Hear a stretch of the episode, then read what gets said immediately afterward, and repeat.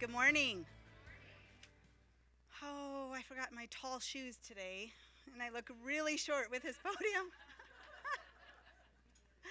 I'll come this way, thank you. Um, well, what an honor to share this morning. I'm really excited. Um, the new series that Ben, Pastor Ben is starting is going to be on identity, and he's letting me kick off with um, a message that is so dear to my heart. And um, I'm going to be teaching on the Song of Songs, or the Song of Solomon in the Bible. And I believe I'm going to teach in a way you've never heard before. It's not a marriage teaching, even though that would be really great. But um, just a revelation that the Lord gave me some years ago on this. And um, this book is actually like eight hours. It's an eight part teaching. So I'm going to do just a very small intro to the Song of Songs. It's on YouTube. If, if you like what you hear today, if the Lord is speaking to you, there's so much more that I don't have time to share this morning. But, um, oh, is the series back there on the Cure All wall? Okay, great. Okay, so who has ever read Song of Solomon or Song of Songs? Okay, uh, was anybody confused by it? Okay. Um, so, Song of Songs is this amazing, tiny little book um, full of just wisdom. And it's actually a journey that the bride goes on. It's a journey of maturity and a journey with the Lord. And um, there is some main characters I'm just going to tell you right now. There's the king, and the king represents Jesus. And there's the bride, the Shulamite, which represents us. Then there's friends of the bride and guardians, and we'll kind of get into that. But those two main characters you need to know. Um, Song of Songs is a melody sung from the heart of Jesus, longing for his bride. You know, Jesus is not coming back for servants, he's coming back for a bride. Now, for men, this is going to be a weird teaching for you. But you know what? Most of the Bible is so masculine, and us women just, you know, we can change it in our mind. So, men, I just want to tell you something. I don't know why it's a bride and it's a feminine thing, but God is spirit. He's not male or female, He is spirit. So, when I'm talking, you got to put your prophetic eyes on that I'm talking about bride. I'm talking about the deepest type of covenant relationship that God wants with us. And that cannot happen in the flesh. Marriage on earth is the closest type of covenant, but it does not come close to the covenant we have with God.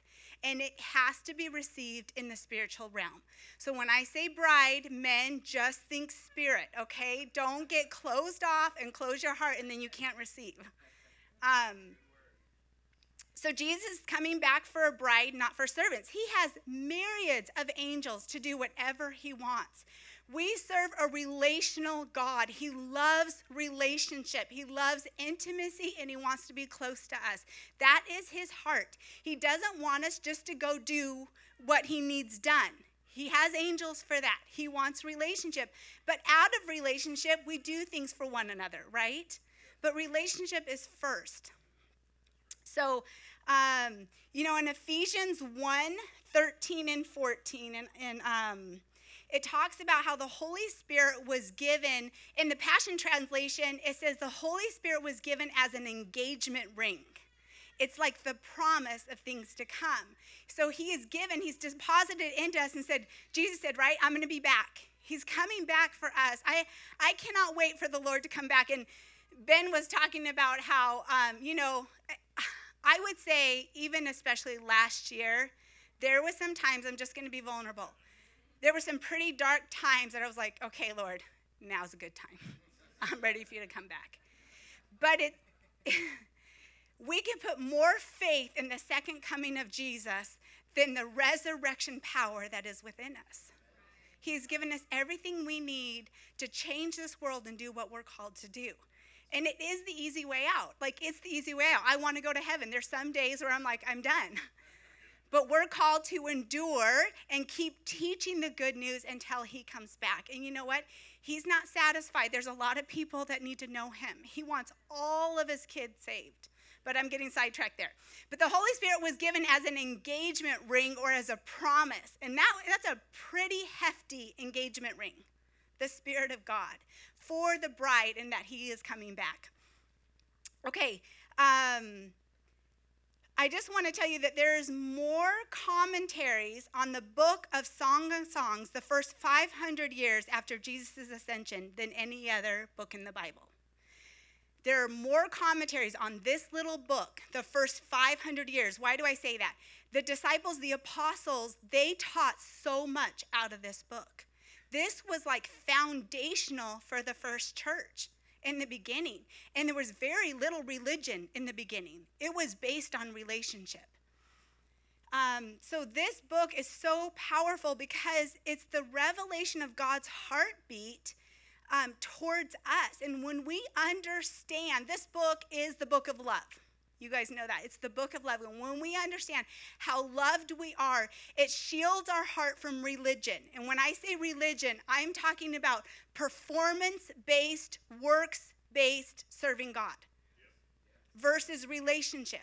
So when we understand how loved we are, and, and that relationship, then we serve God through relationship, and that's what He wants. But when we don't understand how loved we are, then we will continually try to earn God's love or pay back salvation. We cannot pay it back. He doesn't want us to pay it back. Jesus fully paid. He overpaid, like I talked last week. He overpaid. And he just wants relationship with us. And so that's why this book is so important. Um, okay, something else before we go through this book that you need to know. The, um, the Bible, most of you know, is, was originally written in Hebrews. Well, the Old Testament is Hebrews and the New Testament is Greek. In the Hebrew language, there's a lot of homonyms. And homonyms mean it's the same word, it can be spelled the same or spelled differently, but it has a different meaning, right? An example is the sun in the sky and a sun. It's spelled different, it has totally different meanings, but it sounds the same. So when they're translating the Bible, they can have a, Greek, Hebrew word, but then there's 10 different definitions. So which one do they choose? So um, I'm going to be reading out of the Passion Translation because Brian Simmons took the Song of Songs and used the Hebrew words that goes along with God's heart. Now, can there be great marriage stuff in Song of Solomon, in Song of Songs? Sure. But nothing compares to the love of Jesus Christ with his bride. And so that's what I'm going to be focusing on this morning. So uh, let's start. If you have your Bible, you can open up or you can just listen um, to me while I read it. So, Song of Songs opens up with verse 1. It says, The most amazing song of all by King Solomon. And another translation says, the most amazing love song. And so, um, you know, there's no love story on earth that will ever compare to the love story of Jesus Christ dying for us. A lot of people say this is, you know, King Solomon falling in love with a Shulamite, and it, that is true. He fell in love with her, and he thought it was the most amazing love he had ever, ever found. But I do not believe that was the greatest love of all because for some of you know that King Solomon had like 700 wives and 400 concubines. I am not convinced this was the greatest love of all. if my husband had 700 wives and 400 concubines and then said, I'm the greatest one, I'd be like, yeah, prove it.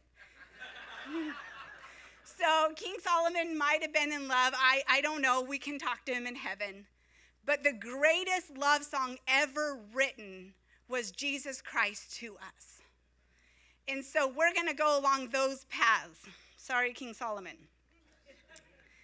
Um, so this is a love letter to us truly from God's heart. We are constantly putting expectations on people to fulfill what only God can satisfy. There is such, we are all created with, you know, I was taught as a kid, a hole in our soul, hole in our spirit that can only be filled with God. And I don't know really what that looks like, but that is true. There's something in us that only God can satisfy. Until we find God, we will try everything to satisfy us. And usually it's the people around us we put expectations on to fulfill that longing. But it will never be filled except for when we truly know how loved we are. It's in knowing how loved we are. God can love all day long, but it's the revelation of understanding. And, and here's the thing I'm giving knowledge today. I'm praying that it hits you like revelation knowledge in your heart. But, you know, we hear things all the time. I, I want to explain this to you because we hear things all the time, and that's knowledge. But until it hits our heart and the Holy Spirit makes it alive, that's revelation. And nobody can give you revelation. It's only the Holy Spirit. So as I'm giving knowledge, if you would open your heart and say, okay, God, make this real to me. Let me experience that baptism of your love, that I fully understand how loved I am. Song of Songs, okay, now verse 2. It says, um, let him kiss me, smother me with the kisses, your spirit divine. So kind are your caresses. I drink them in like the sweetest of wines. Okay, let me go over this with you. Song of Songs 1 2. The bride is crying out for an encounter with the Lord. She says, Let him kiss me. Let him kiss me. She's saying, I am going to posture myself in, in, in a state of humbleness that I'm going to receive from Him. What does religion say? You get saved and do, do, do, do, do, right? What can you do for God? Because you owe Him everything. You owe Him everything. But this starts out with the greatest love song ever sung Let Him kiss me. Let Him encounter my heart. I have nothing to give until I receive. And so she's saying, Let Him. And that kiss me in the Hebrew means nashak. And nashak means, yes, there is the meaning of a gentle caress and touch, but the second meaning I think you're going to like better. Nashak means to be equipped for war. Let him encounter me so much with his love that I am prepared for anything the enemy tries to bring my way. So she knew I, I am nothing until I first encounter the love of God. And we're talking about identity, who we are, what we're, who we're, um, our identity comes from Him and His love. And so, this is not a physical request, but a poetic longing for a kiss of revelation from Jesus. She's saying, I don't get this. You're calling me beautiful. You're calling me your bride. And now in the in the story, King Solomon is the king. He is the most famous king. He's the wisest king. I mean, um, kings and queens from afar would come and just sit in his presence. And here is a Shulamite woman who's a no name, a nobody, and he falls in love with her. What a picture of us. She has no identity, no family. I mean, we, as we read, her family's dysfunctional. I mean, everything that could go wrong has gone wrong. And he said, I choose you. That is every single one of us with Jesus. Where we have no name, he gives us a name. We have no identity, and he gives us identity. And he said, You are mine. You are mine. Would you just let me kiss you? Would you let me give a revelation of how much I love you. It is going to equip you for the rest of your life. Religion does not equip us. Religion exhausts us, it puts shame on us. But God's love, a revelation of God's love, man, we will be a powerful bride and change this world. When we walk in religion, we put that on other people. When we walk in love, we put that on other people. And that's how God wants us to represent Him. Um, I love this um, kiss of revelation, this nashak. That kiss also is the same word when he, when he breathed life into Adam, and also when Jesus breathed on his disciples and gave the Holy Spirit. But I was thinking this morning, this nashak, this kiss of revelation of his love, is also in Ephesians. If you turn with me to um, Ephesians 3. I just want to read this really quick because this is so powerful. Ephesians 3, and I'm going to start with verse, well, let me just start with verse 18.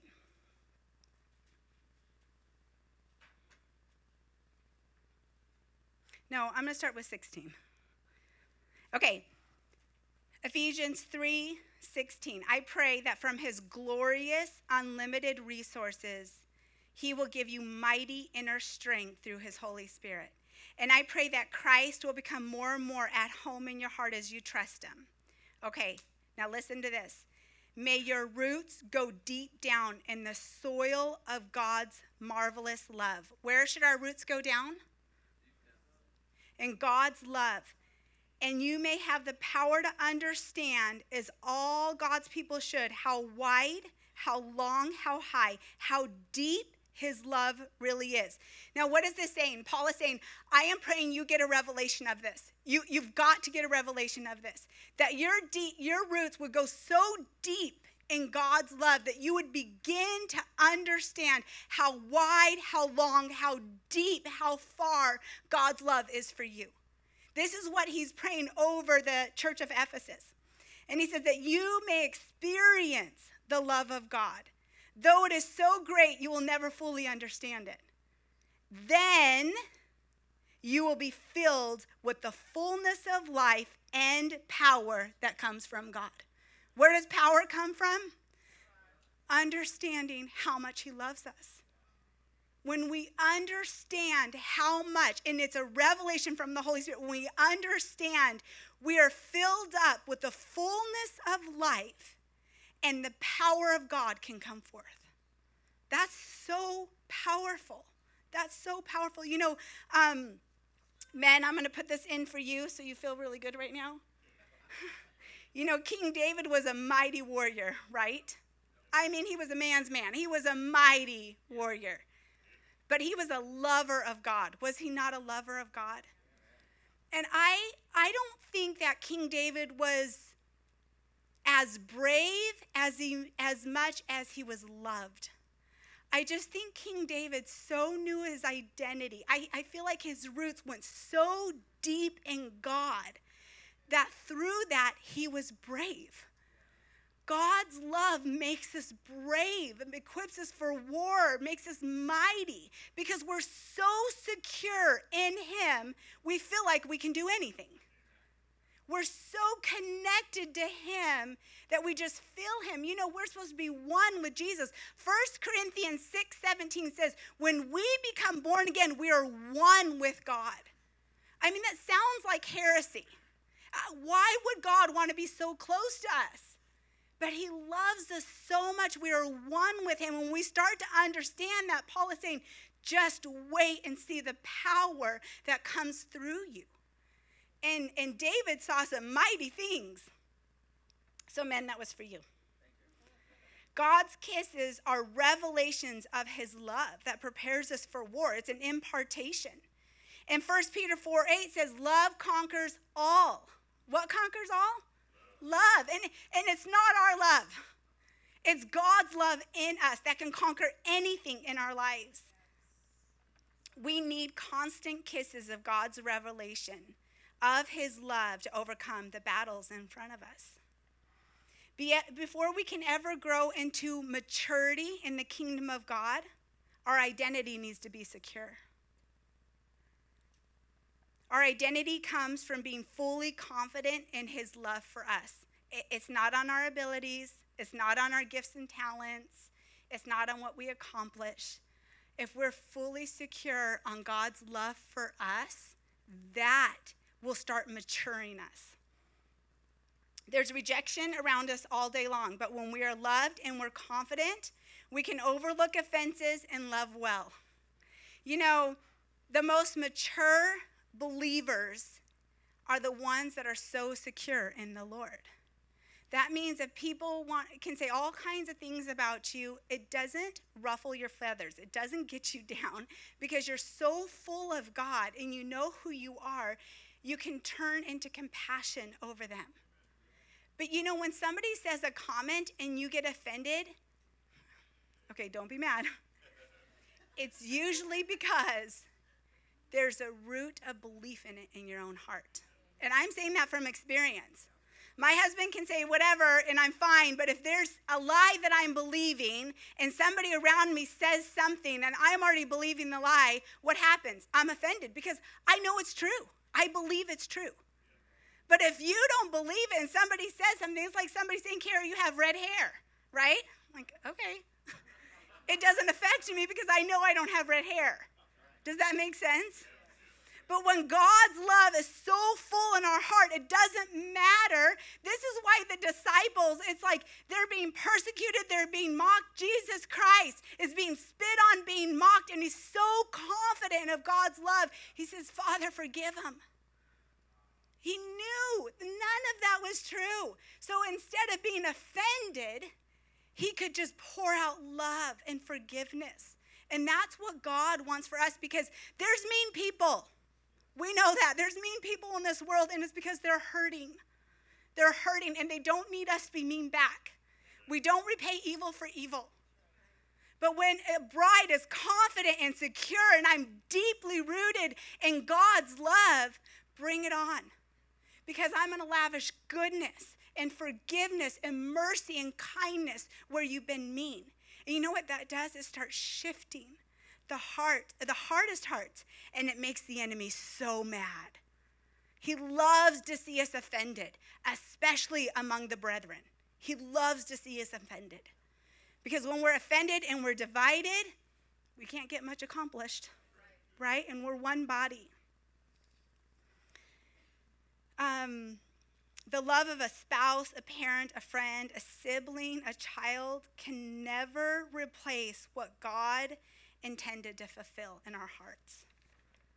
The best relationships are two people who are so confident in God's love. Oh, the best marriages is when two people are constantly getting filled up by the Lord. It's just so, so much healthier than trying to fill each other up. An insecure bride is an immature bride. An insecure bride is easily offended and jealous of others, intimidated by people and the enemy, and don't, they don't love well. And the thing is that until we have a revelation of God's love, we don't even believe the word. Like the word is what renews our mind. So, you know, everybody's like, just get in the word, get in the word. And, and I'm, I, I love the word. Yes, get in the word. But if you have a skewed perception of who Jesus is or Father God is, it's going to be really hard to even receive the word. But when you know how loved you are, and when you read the word, it's just that healing balm that comes and heals our heart and it matures us. How many people have been reading the Bible for years and years and years and have never changed? It's because they don't have the revelation of how loved they are. And so they get the word and try to do works, trying to change themselves. Um, the Holy Spirit is the only one that can change us. Even reading the word, it takes you and the Holy Spirit to get revelation. You try to read the Bible without the Holy Spirit, it's dead works. I'm not saying the Bible's dead works, I'm saying the Holy Spirit brings life and gives us revelation of the Word of God because He wants to participate. He loves relationship. You know, God didn't say, okay, here's the Bible, see you later. He said, no, I'm going to come live in you. I'm going to give you the Holy Spirit. It's going to be an engagement ring. We're going to do life together, and we're going to mature you to, the, to a pure and spotless bride. In Revelations 21 and 22, or 20, chapter 20, 21, something like that, John gets a revelation of, um, you know, of what's coming. And John sees the bride. He gets a glimpse of the future of the bride, and it's it's the spotless, pure bride. It's us. And John is so taken back, he can hardly contain how beautiful the bride is. And Jesus said, this is who I died for. This is how I see my bride. This is what I'm coming back for, and gives a glimpse of us in heaven and what, what is going on. And the bride was so beautiful. And when God sees us, he sees the future bride. He sees our spirit and how he's perfected us. You know, it hurts my heart when people talk bad about the church because the church is God's bride, is Jesus' bride, and he, he died for us. Sure, part of the bride is pretty wounded. I know. But we're not staying there. He's coming back for a pure and spotless bride, and that is a promise. And that, that work is going to be done by the Holy Spirit. We're going through a journey of the bride of Song of Songs because it's a prophetic picture of our relationship, what our relationship with Jesus should be like. We all start immature, but we see how the king's constant reassurance of his loves transforms her inside out. Okay, so as we go through the journey, each chapter is just a huge transition in the bride's life. The first chapter, I mean, she's like, I'm dark, I'm ugly, I'm weak, I'm immature. I mean, just look at me. I'm just a mess. I'm just a hot mess. And the king doesn't say, Yeah, we're gonna fix you. Yeah, we need to work on that. He constantly says, No, you're beautiful. No, I, you're loved. And he keeps just giving her identity. Not one time does he say, Change this and change this. Not one time. Every time she speaks a lie of herself, he says, No, this is how I see you. This is who you are. This is what I've called you to do. And so the whole first chapter, he's healing her heart. He's reassuring her of identity and who she is. Before she can do anything, he's getting this relationship set. So as I read, it says, Smother me with kisses, his spirit, kisses divine. So kind are your caresses. I drink them like the sweetest wine. We let him, we yield our hearts and let him do the perfect work in us. Philippians 1 6 being, says, Being confident of this, he who began a good work in you will carry out to completion until the day of Jesus Christ. Psalms 138 8 says, The Lord will accomplish what concerns me. Your loving kindness, O God, is everlasting. Do not forsake the work of your hands. 1 Corinthians 1 8 says, You will sustain me to the end, so that you'll be blameless on the day of the Lord Jesus Christ. He will sustain you till the end, so that you will be blameless on the day the Lord Jesus Christ. We're yielding. It's all about yielding our hearts to the Holy Spirit to do the work inside of us. We can't change ourselves, we can't change others. But as we yield ourselves to the love of God, that is what's going to transform our heart and that's what's going to mature us. God says, You belong. And because you belong and your identity is set, you're going to start believing right. And because you start believing right, you're just going to naturally start behaving correctly. But religion says, first of all, you start behaving. And when you start behaving and you start believing right, then you'll belong. But if you start acting up, you're out of here. It's so conditional. But Jesus says, You belong, you belong. If you never do anything for me, you're my child and you belong. But just out of that, truly understanding how loved you are, you start believing. And because you believe right, you start behaving right. Sin becomes no problem in your life because you're so full of the love of God. But you know, it scares people. So they want to do religion and like, behave, behave, let's all behave, let's all behave, and let's all believe. And then we belong. And God's like, that's not my way. It's always identity. You belong to me no matter what you do, you belong to me. It's so powerful and it gives security. There's no fear. That's why he says we can boldly come to the throne room. Why? Because I'm so loved on my worst day in my worst sin, I can boldly come because it's not by works. It's because what Jesus did, and I belong. And my answer's there, anyways, right? I need him. He says, So kind are your caresses of love. This love in the Hebrew speaks of many different loves. It's plural, and it means saving love, keeping love, forgiving love, and embracing love. And it says, I drink them like the sweetest of wines. You know, in John 7 37, Jesus says, All who are thirsty, come to me and drink. There's a lot of prophetic sayings about drinking in the Bible, and it's taking in. It's drinking of Jesus and drinking that wine. The wine represents the Holy Spirit. And we can drink every single day of the Holy Spirit.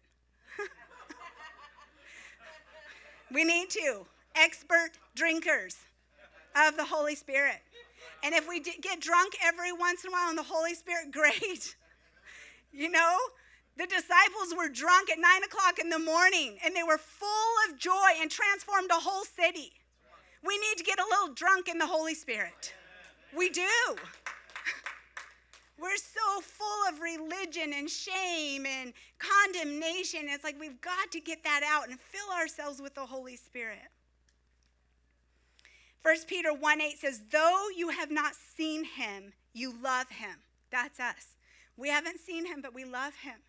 It's the purest form of faith. And even though you don't see him now, you believe him and you are filled with an inexpressible, glorious joy. Here's the thing when we know how loved we are, fear is conquered and shame is dismantled in our lives. When we know how loved we are, fear is conquered. We sing that. I'm no longer a slave of fear. And shame is dismantled in our lives. You know, I was listening to um, a psychologist just this weekend, and the psychologist was saying that 80% of people dealing with anxiety and depression, 80%, is rooted in shame. That if people would just get set free of shame, 80% of their patients would be cured. And people dealing with um, OCD and perfectionism and that kind of stuff is also rooted in shame. Man, more than half our problems will go away if we just knew how loved we are. and fear just goes. There's no fear. King David was fearless. I mean, a young kid running to a, a, giant. I mean, that's supernatural. I mean, he was so confident in the love of God. That is not bravery, that is somebody well loved by the Lord. And he knew he could depend on his Father God to back him up.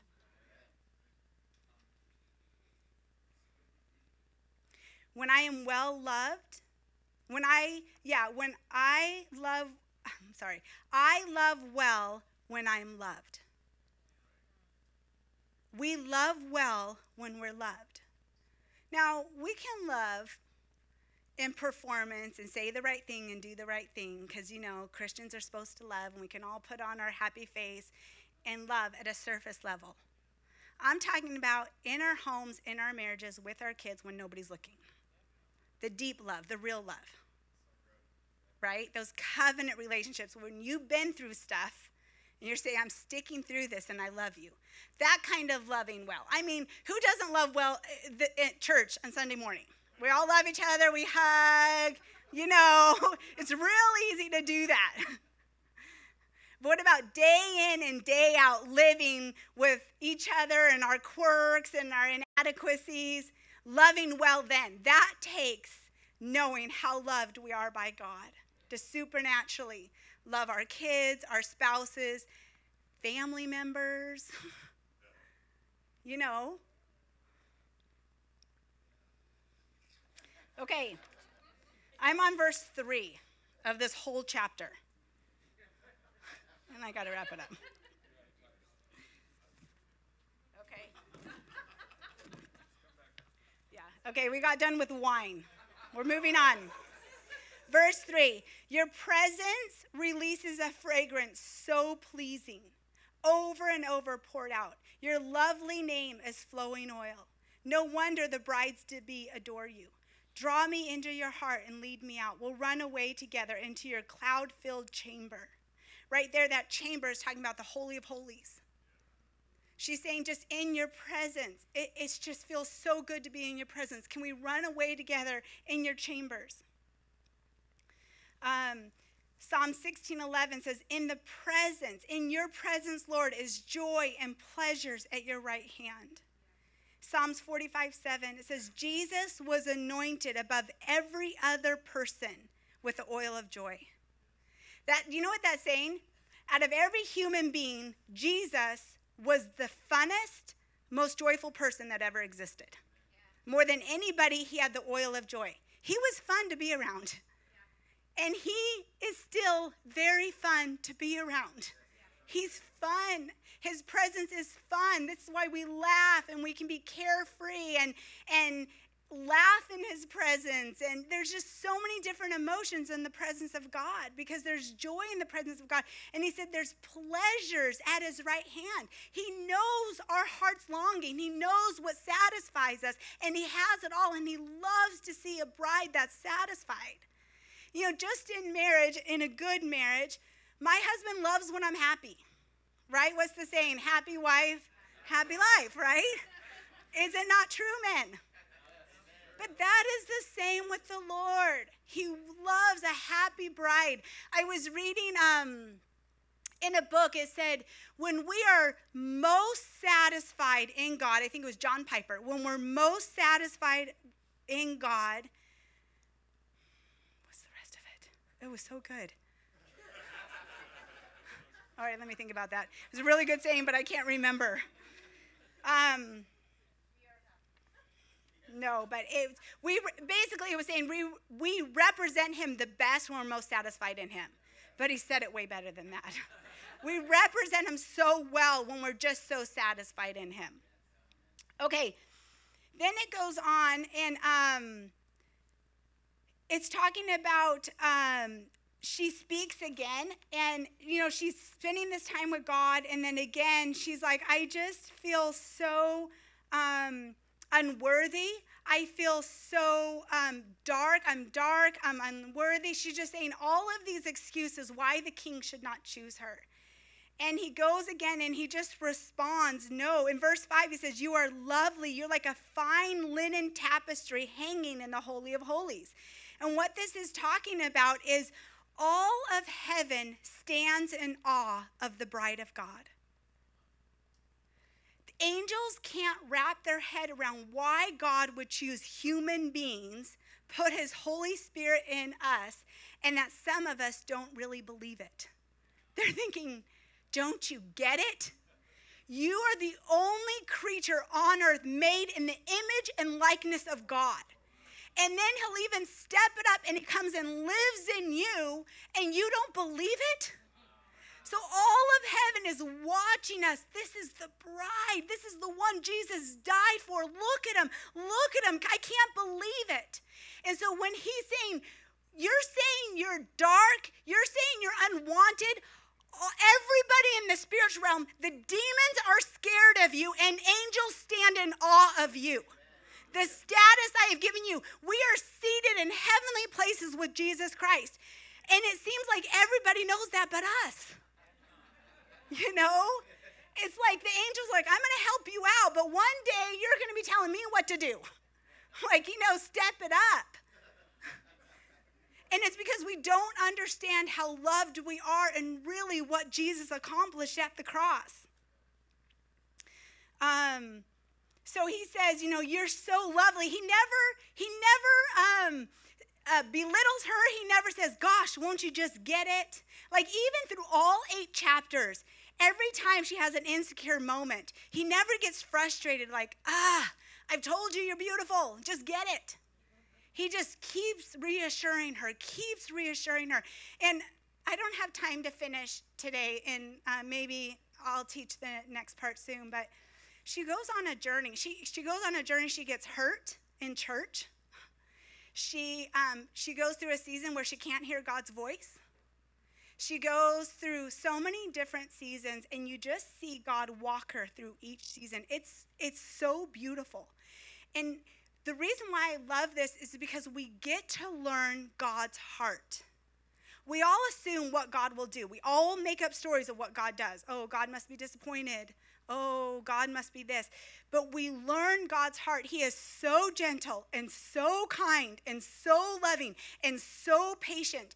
And the very end of the book, she is raising up new brides. She has become a strong spiritual mother, spiritual father, raising up. And she pulls God and she says, God, look at them.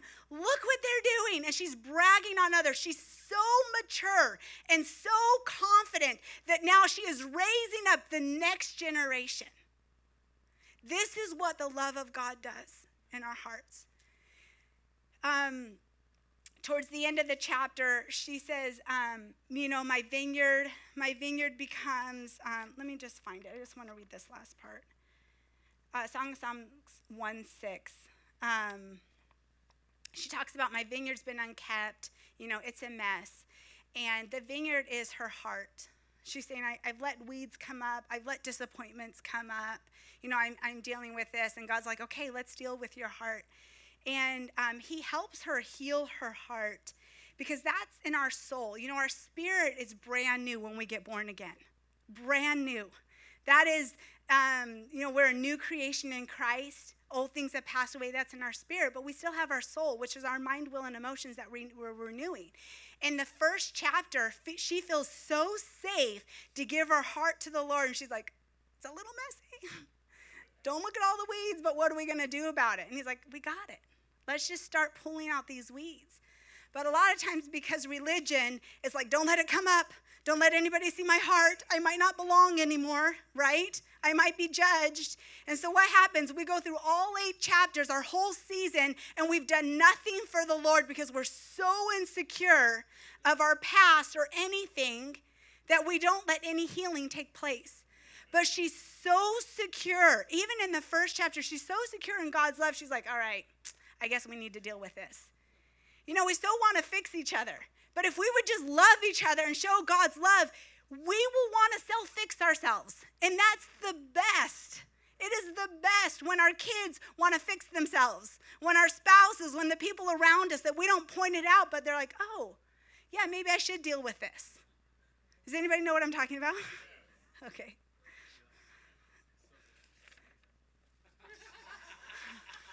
I missed that, but it sounded funny. Our hearts are our responsibility. But as we let Him into our hearts and help do the pruning and get us ready, and you know, um, well, Proverbs 4:23 says, "Above all else, guard your heart, for everything from it, from uh, everything from life flows from our heart." And so she deals with it with the garden, and, and God um, tells her, "Oh, so good." Let me just say this real quick.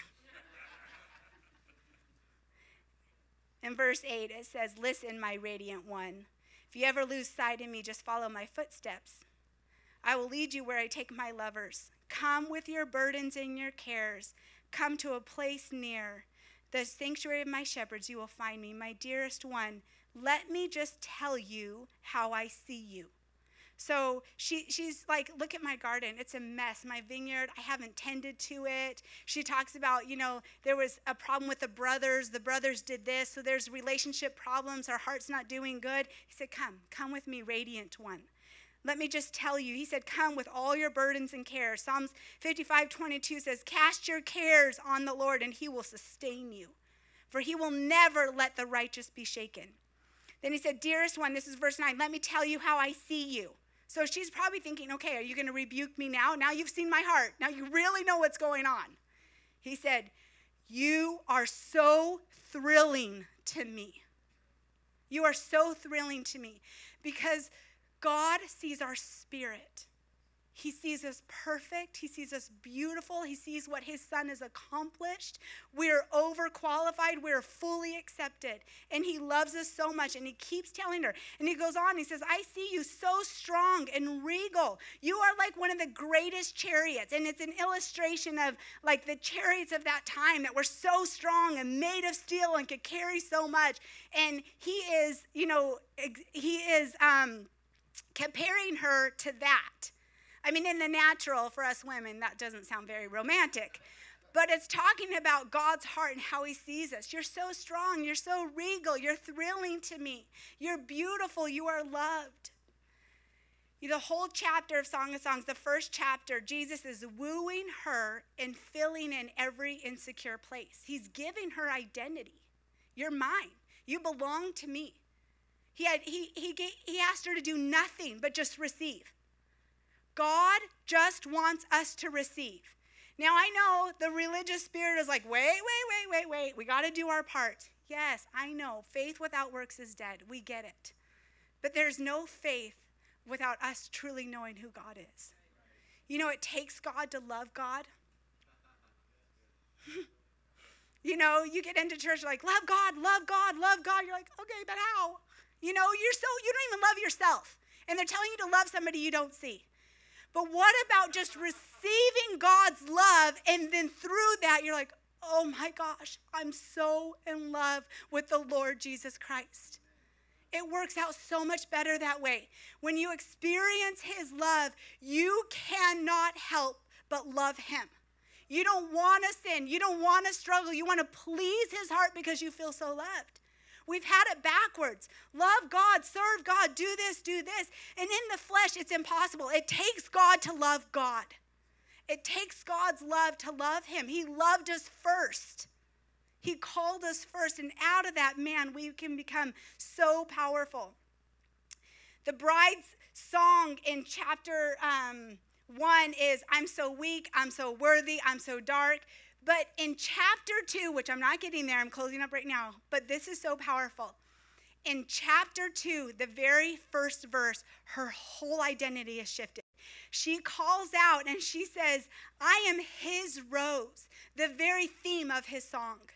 She is so confident. She comes out of chapter two as a whole new person. She said, I'm his rose. I'm his favorite one. And she starts walking in that identity, and we get to see maturity happening in the people that are affected by her love. It's so powerful. You know, we're going to be, Ben's going to be continuing on on identity. You can stand with me, we'll pray. We have to know how loved we are by the Lord. It's a baptism, it's a revelation that only He can give us. And when we know how secure we are, when we know how loved we are, we can do great things for the Lord. It makes us fearless to do great things. You know, the Lord is coming back. He's coming back soon. What does that mean? I don't know. He can come back tomorrow or a thousand years. But it's soon because Jesus said, I'm coming back soon. And I want to be a warrior bride. I want to do great exploits. I want to love well. Some of the greatest exploits we can do on earth is loving people well. We always think about these big destinies and these big things. What about just loving each other well? Because when we love, great things happen. We are healed by love. And we can't love until we know how loved we are. So I'm going to close. I'm just going to pray that the Holy Spirit will make this uh, message today revelation truth to your heart because it's just knowledge right now until it hits your heart. So, God, we thank you. We thank you for your love. We thank you that we belong. We belong because we just believe in you, God.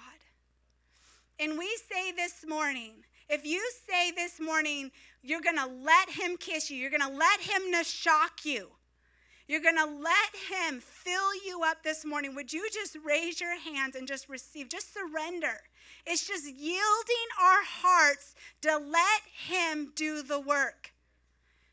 The bride was like, okay, I'm just going to receive. I'm just going to receive. I'm firing myself and I'm going to receive from the Holy Spirit. So, God, we fire ourselves. We step out of religion. We step out of shame. We step out of fear and we surrender. Lord, would you shock us this morning? Would you fill us up with so much love that we are equipped for the battle ahead of us? Just the battle of living on this earth. We are so equipped. Holy Spirit, we drink of you this morning. We say we're thirsty. Hydrate us with your love and your power. We thank you, Lord. And Lord, fill us with joy. I say that we will be the happiest people on earth. Our joy is contagious. People are like, What's wrong with you? Why are you always smiling? Because I'm filled with the Holy Spirit. Jesus was anointed above the rest, and we are one with him. So we are anointed above the rest with the oil of joy. We thank you, Lord. In Jesus' name, amen.